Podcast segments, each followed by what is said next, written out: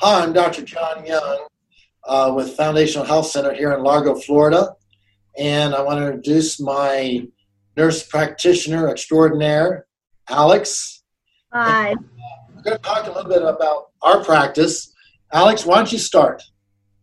Okay, so so Dr. Young, um, you know, I have some questions. A lot of patients ask me, like, what kind of uh, medicine? What what does it mean, functional medicine? What exactly do you guys do? I mean, how do you treat patients? All right, uh, if I can do a little history, ancient history. Um, you know, as an ER doctor and practicing medicine for a number of years, I realized that I wasn't really getting anybody better. You know, oh, my diabetes, well, here's some more insulin. You know, my COPD, here's some inhalers. But I never got anybody so called cured. And I spent some time in Africa and I read about the old guys of medicine, Myers at John Hopkins and Cathcart in California, and realized that those guys tried to get to the root of the problem, tried to actually get you better. And it was really just basic biochemistry and physiology, first year medical school. And I started doing the basics. And lo and behold, all of a sudden these diabetics were off all their meds. Yeah, yeah. And that, that's what we do. Um, you know, um, we uh, I graduated here in Florida at USF, and I I'm a nurse practitioner, and I trained with Dr. Young before I start working here. And all the medical, um, conventional medicine, everything that I learned in school, when I start working with Dr. Young, I was so surprised to find out that people could actually get better and reverse diabetes because I did not know that. In school, they teach you that you need to put your patients on insulin. You go from, you have guidelines. So you follow the guidelines, you take metformin, then you take another injectable, and then you take insulin, and then you have to be on insulin for the rest of your life. And then here I am, and I'm seeing all these people reversing diabetes, and I was shocked. I, I didn't know what was happening here. So that's functional medicine. That's what you're doing. How God designed the body to work. The other thing is that Alex and I also try to do is this. All right, so we don't want to use those evil drugs, although I like the drugs. They have their use, trust me. But then what would happen was people would come in with a list of 53 different supplements. And they're saying, John, these are costing me a ton of money, and I don't know if they're working or not. So, what Alex, you and I both have talked about you know, just a substitute a supplement for a drug isn't always getting him better. And we've tried to say, get to the root of the problem and keep the supplements to a minimum. I think every American, um, the Americans, I think, eat worse than the Brazilians. Um, but I mean, in America, and then Alex, you talked about the Brazilian aspect, but I think everyone needs a general multiple vitamin and mineral. I like vitamin C.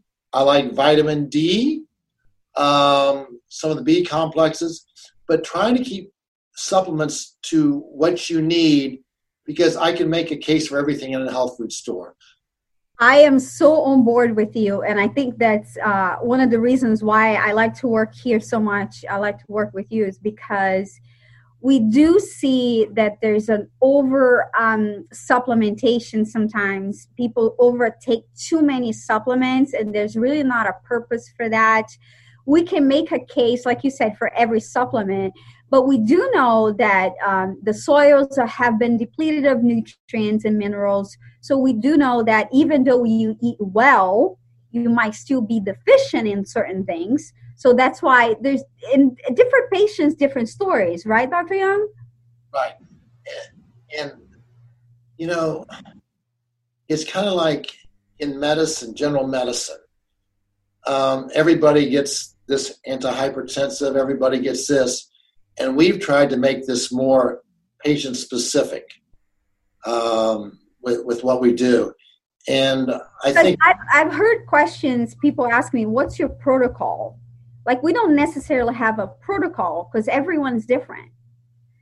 Right. Um, and, and i tell them the same thing. Listen i don't want you to buy anything. I need you know i need some help. I need a guideline. Get these labs. Let me get a little more history and let's come up with a plan that everybody can do. And I think it really bears out. I talked to a very large insurance company recently. Their compliance rate with diabetes and diabetic patients is 13%. Mm-hmm. Our study we did was 70%.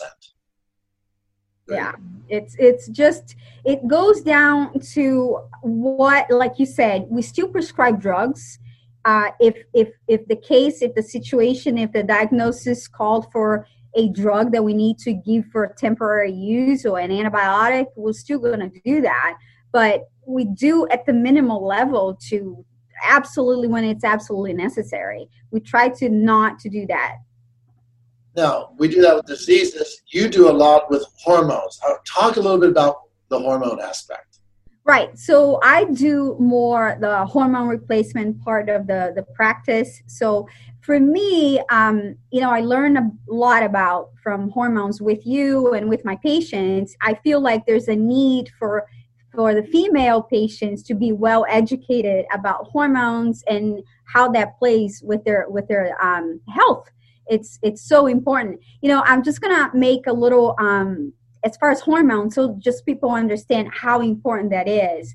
You know, right now, what's today, March 25th?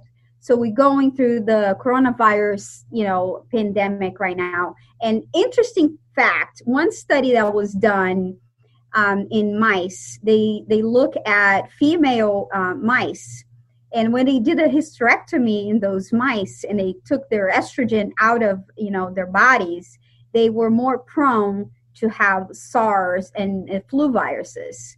That's just so that's so important to mention because estrogen and, and, hormones in general for the female body it helps your immune system and prevents so many things it's not just bone density and, and mood and things like that but even your immune system i think that's very relevant so that's my my my goal um, is to educate patients to empower them to know to understand about their hormones. And if they need hormone replacement, I'm here for that.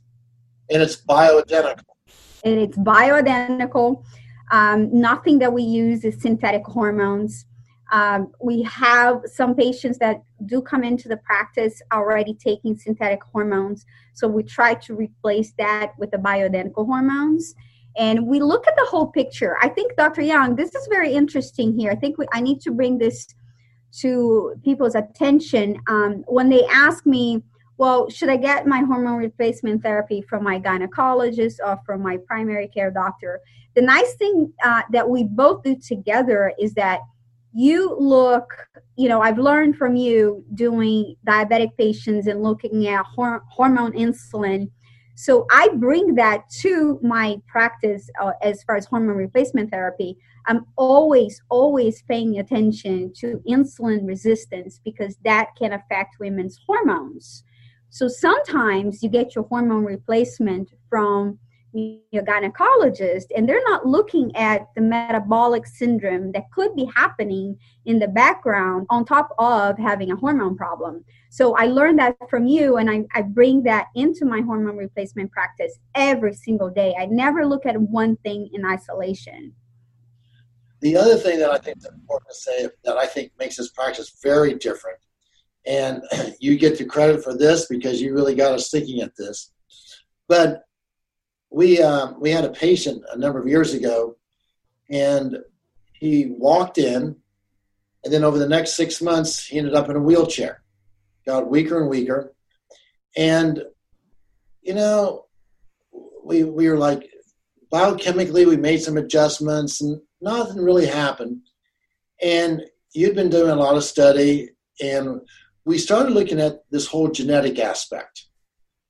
And when I hear doctors talk about, well, I do genetic medicine, what I have found is that they order a panel and you get it back and it says, oh, you don't have the gene for breast cancer, you don't have the gene for Tay Sachs, you don't have these genes, you're not going to get these diseases. And, and that's nice. But we've taken it a step further, and you've been a great, you know, help on this. We're looking at the individual genes, all 8,000 pages that we get from 23andMe or whatever. And we did that with this patient. We went through that stuff, and we discovered he had a TCN2 defect. Mm-hmm. And I remember that we sent him to a neurologist, and the neurologist said, First of all, you guys have overdosed him on B12. Well, you had to tell him that the B12 lab just tells you how much B12 is in the body, not the cell. And he has Lou Gehrig's disease. And I remember you saying, you know, I've seen a lot of Lou Gehrig's people. It didn't look like Lou Gehrig's. And we looked at his genetic code, and he had this TCN2 defect, which means he cannot get, excuse me, B12 across the cell membrane. We had to use a special B12, adenosine hydroxy. To make a long story short, $50, and five weeks later, he's back to normal, walking normal. He had a genetic defect. I even talked to the Mayo Clinic, and they said, We don't go that way. We don't, we aren't at the genetic aspect. And that's why I am so appreciative of the medicine that both of us do here is, you know, we don't know everything. Right. But we will break you down biochemically. We will go and break you down genetically trying to find out how we're going to get better. And unfortunately, I've talked to other doctors, you know, they said to me, Oh, you guys do that. That's too difficult. I don't want to do that. It is difficult. It's not easy. I mean, I mean, I have to agree with that. I when I you know, and I have students here. We both do. We have uh, USF, the University of South Florida. They send us students, and they sit with us, and they don't understand how hard it is. They get very confused about the whole thing because you have to you know you have to know your regular conventional medicine. You have to understand that. And then you have to bring in the biochemistry. And then you have to understand genetics. And then you have to understand hormones. Because they all work together. And, and that's the other thing that I, I tell my female patients. If you if you have a genetic test and i'm reading your genetic test your hormones you know will be affected by how you are genetically. So it's it's important for me to know that it helps me to guide you to what you should be doing for the rest of your life. You don't have to suffer with this. We are all different. We all respond to things differently. So how you detoxify how much estrogen you should have or you should not have in your brain. So all of this does take a lot of work sometimes we both know this we spend a lot of times with uh, a lot of many many um, um, many times we spend a lot of times with our patients sometimes an hour to try to figure this out so it's not a protocol and um, but it, it helps a lot of people I, I think that in conclusion i would say for our practice our goal is to get people better get them off the drugs yeah. uh, and just because you're 60 and you're supposed to be this or that, that's not true. And so we, work to break people down, however far we need to go to get them better. And the other thing is what we both found, both Alex and I, is this it's not necessarily expensive. You know, we do take insurance and we try to get the labs, LabCorp, Quest, to do as much of this work as possible. And if they can't go that far, then we do other stuff. But we've tried to make this practice so that most anybody can see us. And our goal is to get you better and not just prolong your slow progress to death with more and more medicines. Yes. The um, other thing that I, I want to bring it up is that I feel like you um, and you taught me this, and I think we I try to do the same thing. We try to keep on top of the latest research we try to keep up with everything because things are coming out every day uh, new trials new treatments new drugs. So we don't just keep up with the drugs. We keep up with the newest finding in chemistry and how it works which it takes a lot of work because you do have to look at those things every day and see how things are working. So we're not stuck in one treatment. Maybe you've seen me as a patient five years ago and today i have new things for you we're always changing. Yes. So, uh, this is just a little bit about us, Alex and I. And, uh, you know, if you have uh, any medical problems out there and you're not getting better, uh, you might want to give us a call. But uh, thanks. Um, oh, yes, I should tell them our phone number, I guess 727 545 4600. And especially in the winter months when it's cold up north, people want to come down to the Tampa Bay area. So um, thanks for joining us on the podcast, and we'll be talking to you all later. All right. Thank you.